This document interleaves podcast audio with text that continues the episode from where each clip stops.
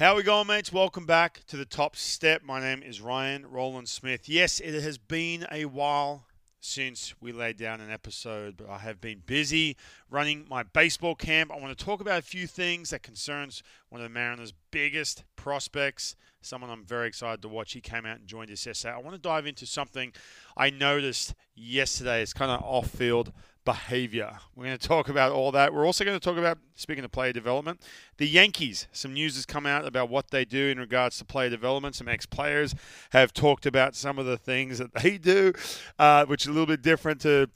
You call it from old school to new school. We're Going to talk about the trade deadline. We still haven't talked about that. Was it good? Was it bad? How do the Mariners look now? It's easy to look in hindsight, but I want to talk about a couple things after the big Paul Sewald trade.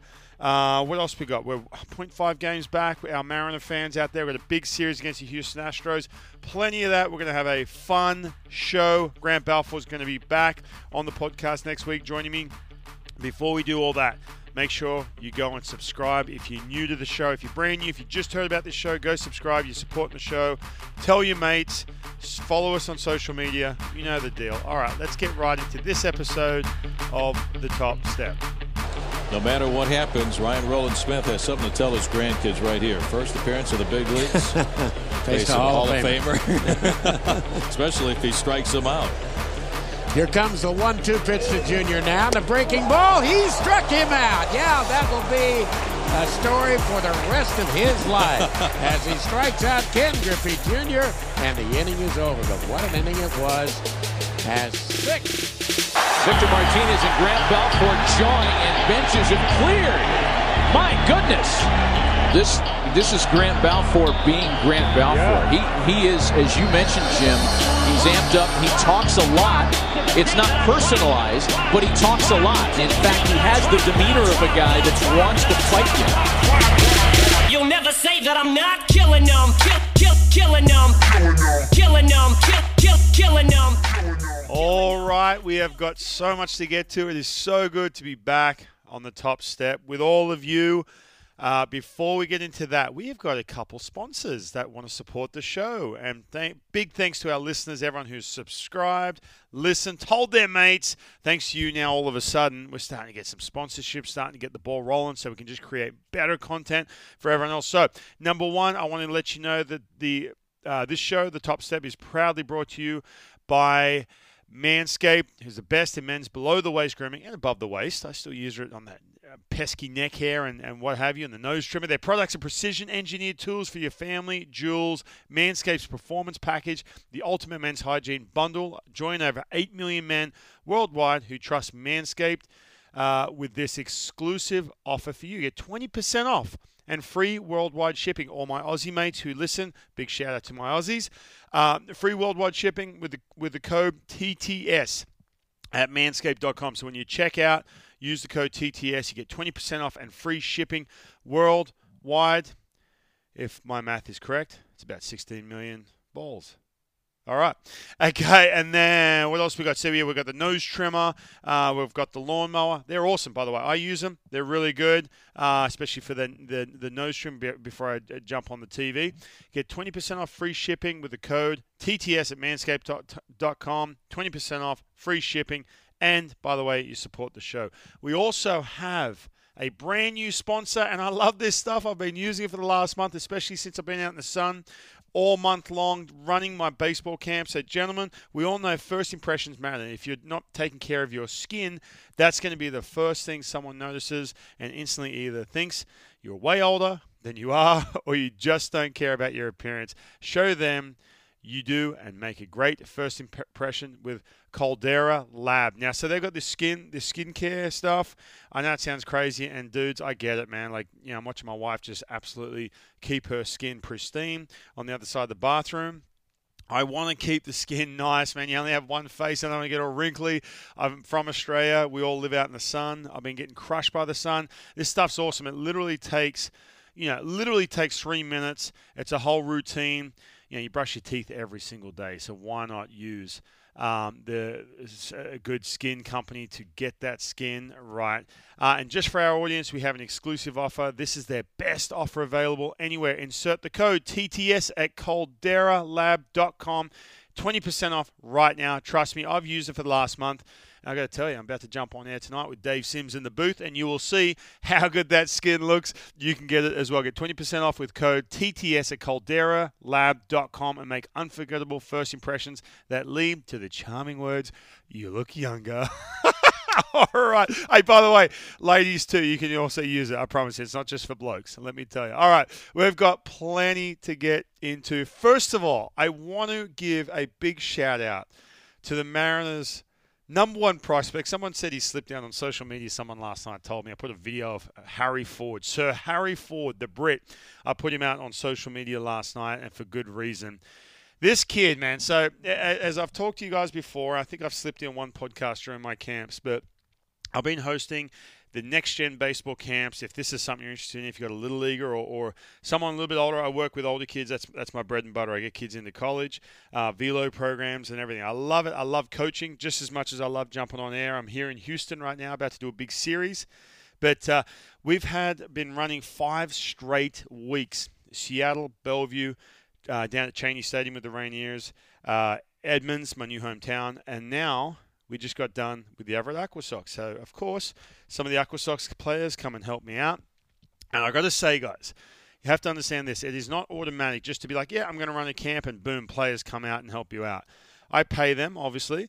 As you know, look, they're not getting paid a whole lot of money. It's not like they're going to get rich from coming out for one day. But I remember when I was a player, it was a bit of a drag. You'd you'd be like, oh man, I'm tired. I've got six months worth of this baseball season. It's hot out on AstroTurf, the whole bit. I've got to say, these Aqua Sox players, all of them. I had Tyler Locklear out there as well. I had a bunch of guys. Kyle Hill came out. A bunch of amazing coaches. I cannot speak a high, uh, any more highly than what I'm trying to say right now. Um, with who we had out there, I, I, don't want to miss this one guy too. I'm, I'm just making sure I don't uh, mess it up here. Oh yeah, and by the way, and Reed Morgan too, man. Marcus Walden down at Tacoma. Anyway, I want to give a shout out to everyone. But we all hear about Harry Ford for good reason. He's a stud. Now, my first interaction with Harry Ford was at the qualifiers last year, the WBC qualifiers. I go to Germany, and we all know that when you go to do something which kind of seems like it's not heading you to the big leagues, is it going to help? Maybe. But he goes off and plays for Great Britain to help him qualify. First of all, big check, awesome. He's helping out the Brits, trying to make an impact with baseball. Then I get over to Germany. I meet him for the first time. I heard really good things, but you never know. And anytime you see some of these players in a situation where they're not in the big leagues or it's a little not as nice facilities or whatever it may be, or they're in a tough situation, that's where you really kind of see their true colours. And there was a couple players over in Germany, matter of fact, Tyler Mann, if he's listening, he knows one player who I'm talking about with a bit of big league time, who is an absolute douche who was over there. So I go up and meet Harry Ford and I go, hey man, how you doing? The icebreaker. I'm with the Mariners. He goes, hey, what's up, man? He was so excited to be there, so excited, and you could just kind of see his presence, the way he held himself, the way he talked. Remember Julio Rodriguez when he got that extension, and how the words he said and everything, and how excited he was, and how thoughtful he was when he was answering some of these questions. Well, that was just like Harry Ford, man. Every time he spoke to someone, it was a big deal, right? He was there trying to get the Brits to qualify, and he did. So anyway, fast forward yesterday he comes out to the camp and I'm like, oh man, I don't want to keep dragging these players out here. It's hot. They're out here for hours. You've got six year olds, just to paint the picture. You've got the Everett Aqua Sox Funko Field, and it's a blast for me. For me, it's a blast. I love it. I'm wearing my full Mariners uni. I've been doing this for a few years now. And I'm out there. I've got these high school coaches, college coaches. Some of them are absolutely dragging because they're just they got no presence because they're tired, they're distracted, they're on their phones or whatever. And some of them are just dialed in, absolutely dialed in. I've got a couple coaches who are just so engaged. It was awesome. So there I am. I've had a couple pro players at this point come out and help out. And they're like, yeah, man, what's up? And, yeah, they, they kind of stand back, do their thing. So then uh, Mike McCullough, big shout out to Mike at the Everett Aqua Sox, says, hey, listen, uh, Harry Ford's here today. I'm like, oh, great. I'm like, oh, man, I don't want to make this guy. He's got a catch. He's a catcher. I don't want to make him wear him out, wear him out before the games. And he's trying to finish the year strong. I walk out. There he is. Just kids, six year olds to 12 year olds huddled around him. He's high fiving. He's signing autographs. Big smile on his face. The whole thing, and he's and he's just so engaging with his kids. Again, I, I can't tell you this enough, right? When you if you're driving in your car, you're working out or something like that, you're thinking, oh yeah, well that's a part of the job. It's not. I'm telling you right now, you can literally just do the bare minimum. You can stand out there with your glove on, with your jersey on, stand there, wait for the camp to start. The camp, by the way, the camp hadn't even started, by the way, and next thing you know, here's Harry Ford. He comes up, and goes, "Hey man, good to be here." And I'm like, oh man, this is awesome. So I give my big morning speech. Harry comes up and talks. I have some of the coaches come up. Kyle Hill gave a great speech about the best version of yourself. I loved it. Kyle Hill's a pitcher with the Mariners, uh, with the Aqua Sox. And anyway, during the, the break, uh, during the camp, he's down there catching the kids, these six year olds who are pitching from like 15 feet, spiking balls. There's Harry catching. He's like, you know, giving him great job and the whole bit. And then uh, middle of the camp, and I put this video. If you haven't seen it, go to at hyphen eighteen, check it out. There he is doing what's called the gritty for all you older folks. The gritty. It's this. When we do our camps, uh, the kids love it. We always do it in the middle of the camp, and they do this big gritty line. There's Harry Ford out the front, leading the kids. I was blown away. Like I said, if you're a minor league player, right? No one knows who you are. Fair enough. Come out, have some fun with the camp whatever. That was that was kind of me. I'd have some fun once I got into it. Sometimes I was I was dragging. I'm not going to lie. But when you're a guy like Harry Ford, everyone tells you how amazing you are on the field and everything else, and you're putting in that extra effort the way he did, it's mind blowing. It is so so cool to see that. I can't, cannot tell you enough. So I'm done with my camps. A finish for me with Harry Ford, big interaction. I'm a huge fan. I can't wait for this kid to get to the big leagues. He, what's called gets it. He gets it, man. He understands the energy he brings uh, affects so many people around him. And when you've got a bunch of eight year olds, those eight year olds will never, ever, ever forget yesterday hanging out with Harry Ford. It was unreal. All right, let's get into it. So, a couple things. Speaking of, I'll, I'll stick with the whole player development thing. So, just recently, uh, I was watching some Foul Territory. It's another podcast. Uh, Scott Braun, AJ Pierzynski uh, Erik Kratz, those guys. It's a really, really good. They, they get into some pretty controversial topics, um, which is awesome. They kind of, there's really no filter over there either. So they had a couple ex players on talking about player development with the Yankees, right? Now, the Yankees, obviously, it's kind of easy, easy targets right now because offensively, they haven't been doing a whole lot. They're, what, nearly last in the division, if not last. I haven't even had a look yet.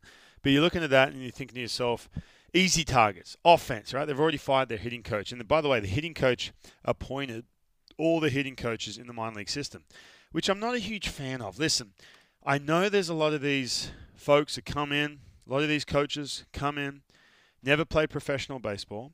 Uh, they come from either college or they come from, you know, some hitting lab or, or, or a hitting facility or what have you. Um, pitching coaches as well, and they come in, and all of a sudden they take over a professional baseball system.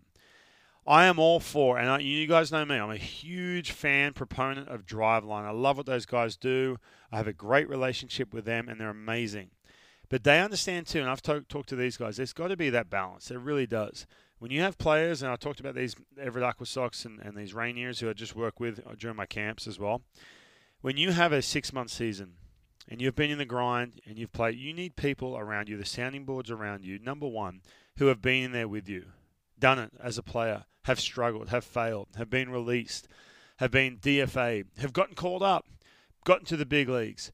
All these little nuances that go on besides how hard can I hit a baseball. So then all of a sudden I hear that the Yankees, as far as part of their player development, it's all they do. Now I don't know. I take this with a grain of salt. You never know. It might be a little bit different.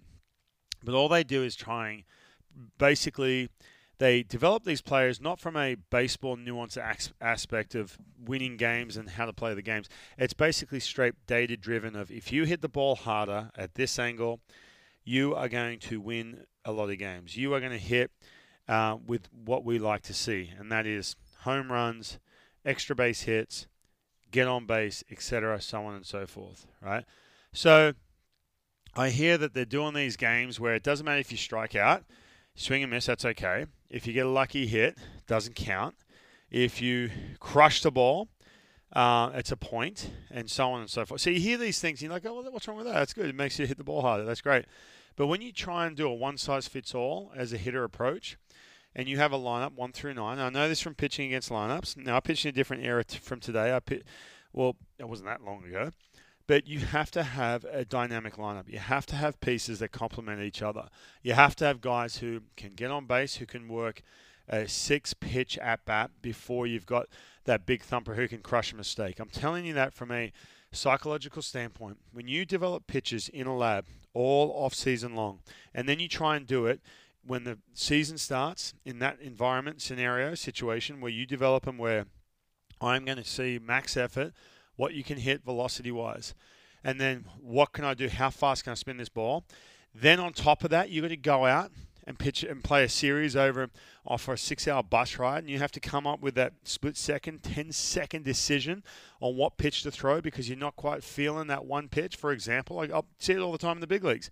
There's guys like George Kirby, situation where he's not super comfortable with a certain pitch, third inning in, so he has to readjust. He has to has to make make a change. You have to sometimes when you're in a situation where it's a 2 1 count and analytically it says you should be throwing this pitch. If you don't feel it, it's a waste of time. Analytics don't tell you, cannot pr- predict the outcome of what a player's feeling. So all these little nuances I'm talking about, right? When you go strictly to that face value of if I hit a ball hard, it's going to be good stuff. If you go sh- specifically to that and you don't have uh, you don't build a lineup. You go one size fits all, you're going to be in trouble. Now, again, I don't know what the Yankees are doing. I'm seeing this, and I'm seeing some some comments and everything else on, on social media, and it's so split 50-50. It's these, you know, older gen, uh, traditional baseball types. Oh, this is crazy. Look at this stuff. That's the newer types that you know uh, basically saying, well, no, this is what proves that works for you baseball wise uh, excuse me, what works for a team in regards to winning games, right? And again, you look at their division. The Tampa Bay Rays use uh, analytics uh, really well, right? The, the um, look, Boston Red Sox, they also use them really well. The Blue Jays, same thing. But I will say this: when you dig into, we've had some guests on this podcast who've been with some of these organizations, from the Braves, from the from the Rays. Kevin Kiermaier came on the show. He talked about it. He talked about when they not only is it the piece of paper they put down in front of you, the analytics, it's the relationship you build with those coaches. It's the trust factor you build with those coaches. If you have a stack of minor league players going on podcasts and saying this is an absolute joke, they are not bought in.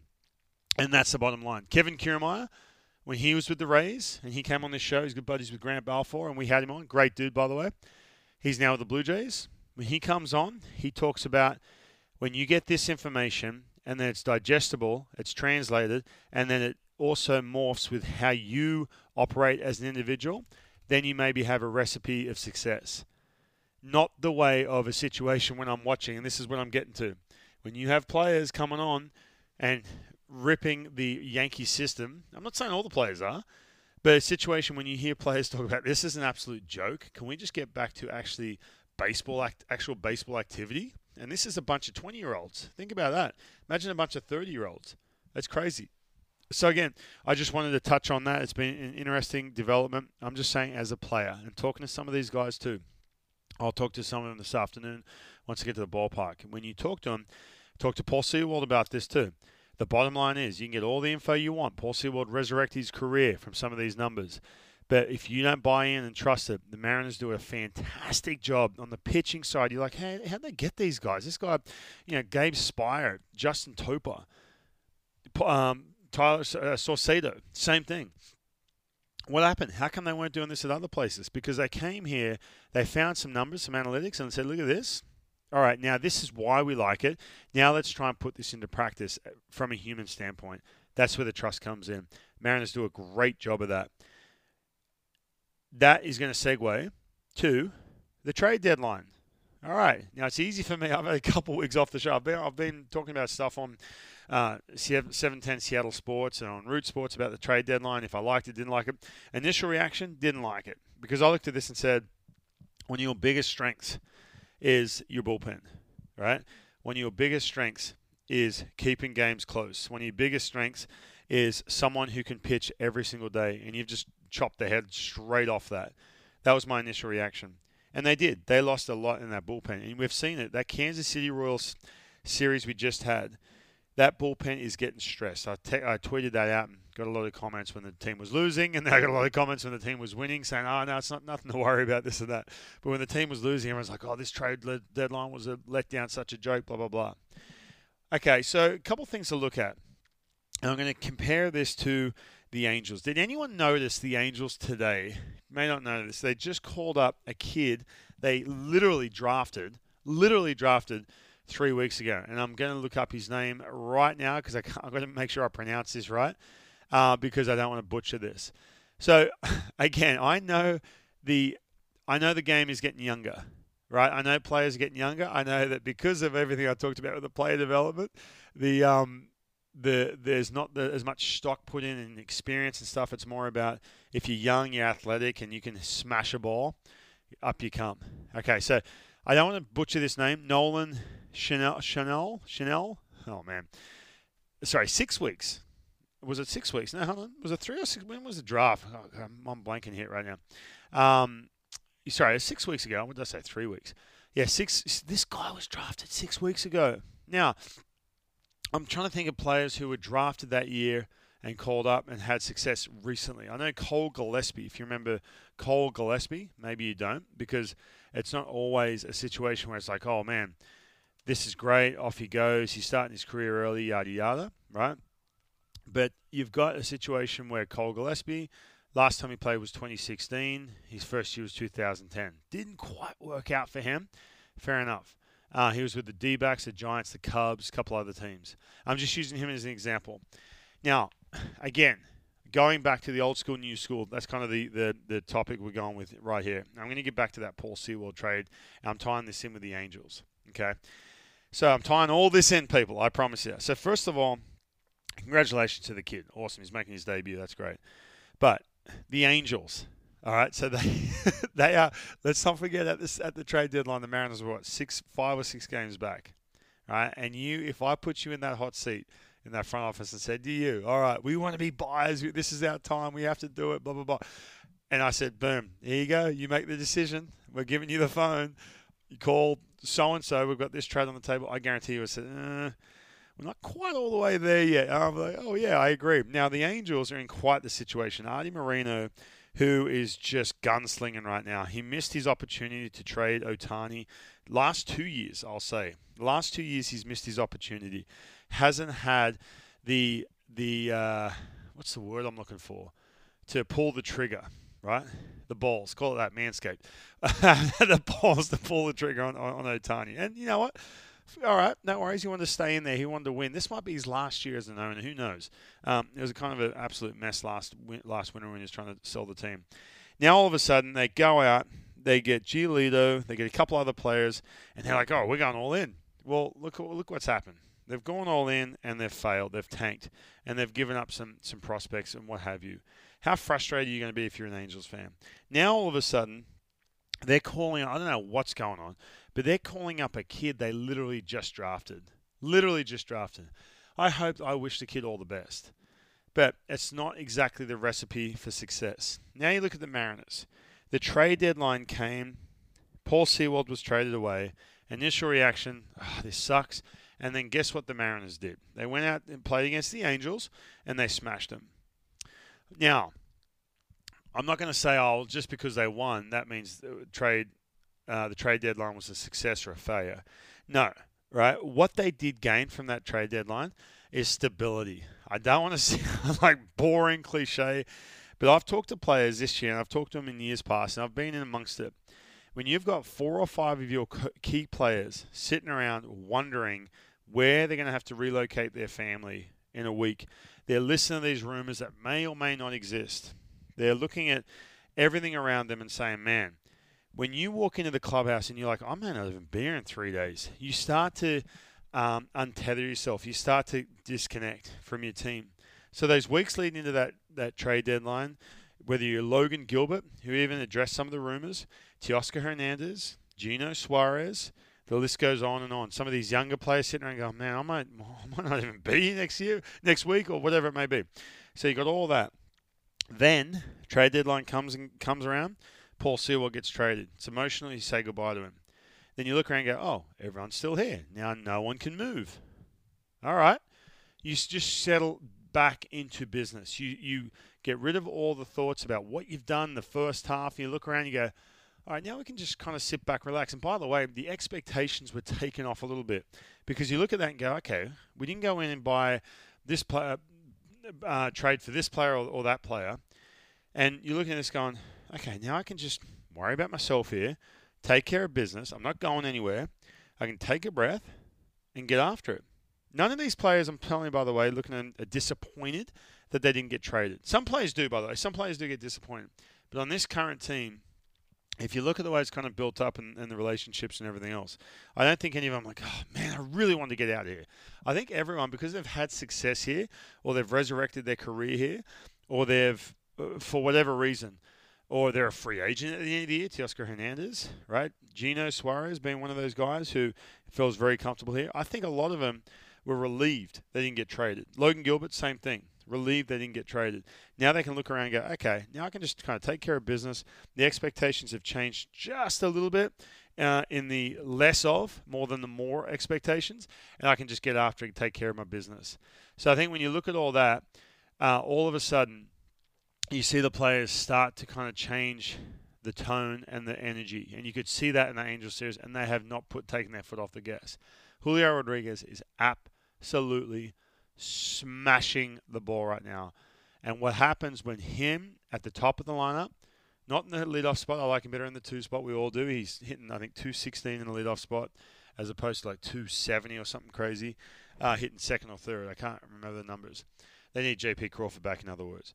But when you have that happening, and you have him jumping around, whether you're a fan of that or not on this team, doesn't matter all of a sudden the energy's up, your heart rate gets up a little bit, and it changes everything. So for him to go off, you notice a pattern here, by the way. When he's starting to struggle a little bit, uh, what happens? Everyone else starts to, to scuff a little bit. It's just it's just whether you like it or not. When you're if you're hitting six, then you're a buddy of Julio's or not. It doesn't matter.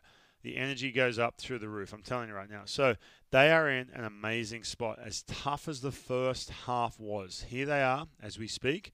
They're a game back in the wild card. They're six games back in the division. I'm not saying they're going to get the division. This Astro series is going to be tough, that's for sure. But um, when you look at this, where they're at, this is looking really, really good after everything in the first half and after that trade deadline. Um, by the way, too, leading into this series against the Astros, the Mariners outscored the Astros 20 to six in their four-game set from July 6 to 9. Matches the fewest runs, uh, matches the fewest runs the Mariners have allowed in any four-game series since 2001. All right, so that was in uh, that was in July at in Houston. They've had a tough time here in Houston. I'm here right now. I can't wait to watch these games. This is going to be a massive series. I, I just feel like it's a different energy right now. So, really, really excited about it. They got a chance to make up some games against the Astros. Texas is still good. I've said that all year long. They have been really, really good. Um, but I just think that it's. Uh, they're they're in an amazing spot. And what a good time to get going. What a good time for, for Julio Rodriguez to get cracking. The one concern I had now, I am concerned about the bullpen a little bit. Andres Munoz, um, look, he's awesome. He's electric. He's going to get pushed hard these next couple months, and it worries me just a little bit.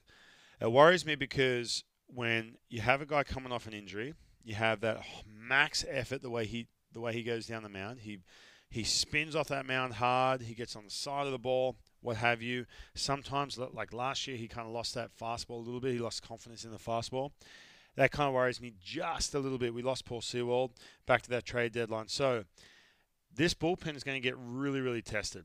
Topa, Sewald, um, Gabe Speier, or these guys have never really been in this situation, first time ever, and they're doing awesome. They're doing such a good job. They look amazing, super confident, everything, but they are going to get stressed. What about the starting rotation too? Okay, they're going to get a six-man rotation. You've got Luis Castillo. He is right where you want him to be. I will say this. I'm going to admit, I was a little worried he was going to get injured at the beginning of the season. At some point, there's going to be maybe a breakdown. Logan Gilbert, Bryce Miller. We're going to see Bryce, uh, who made a little bit of a resurgence just recently. I thought he was starting to dip a little bit. I think the six man rotation is going to really help him out. George Kirby, he's been great. Um, gave up some hit, hit, hard hit yesterday. That's okay. Bryan Woo's coming back.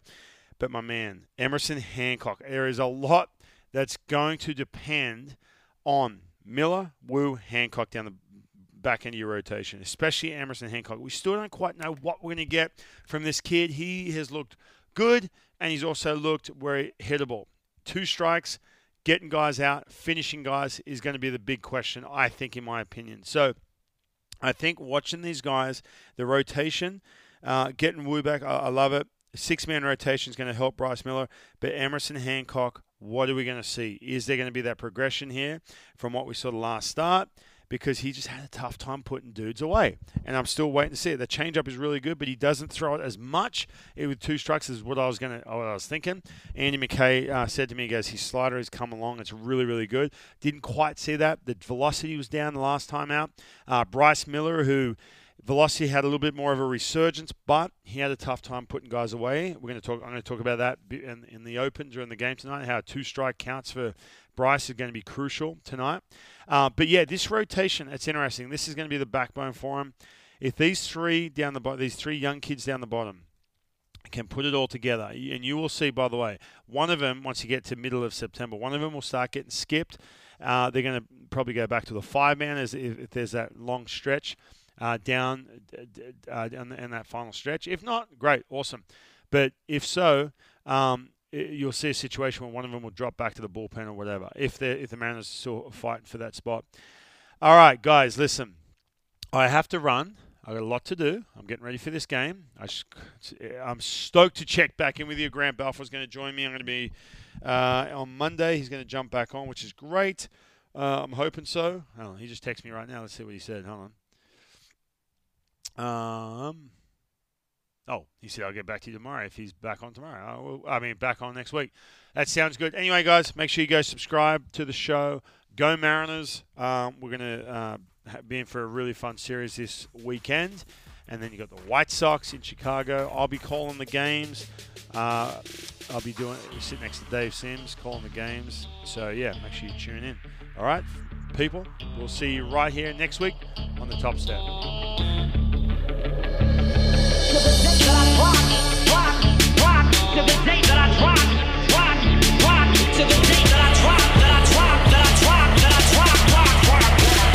never say that I'm not killing them, kill, kill, killing them,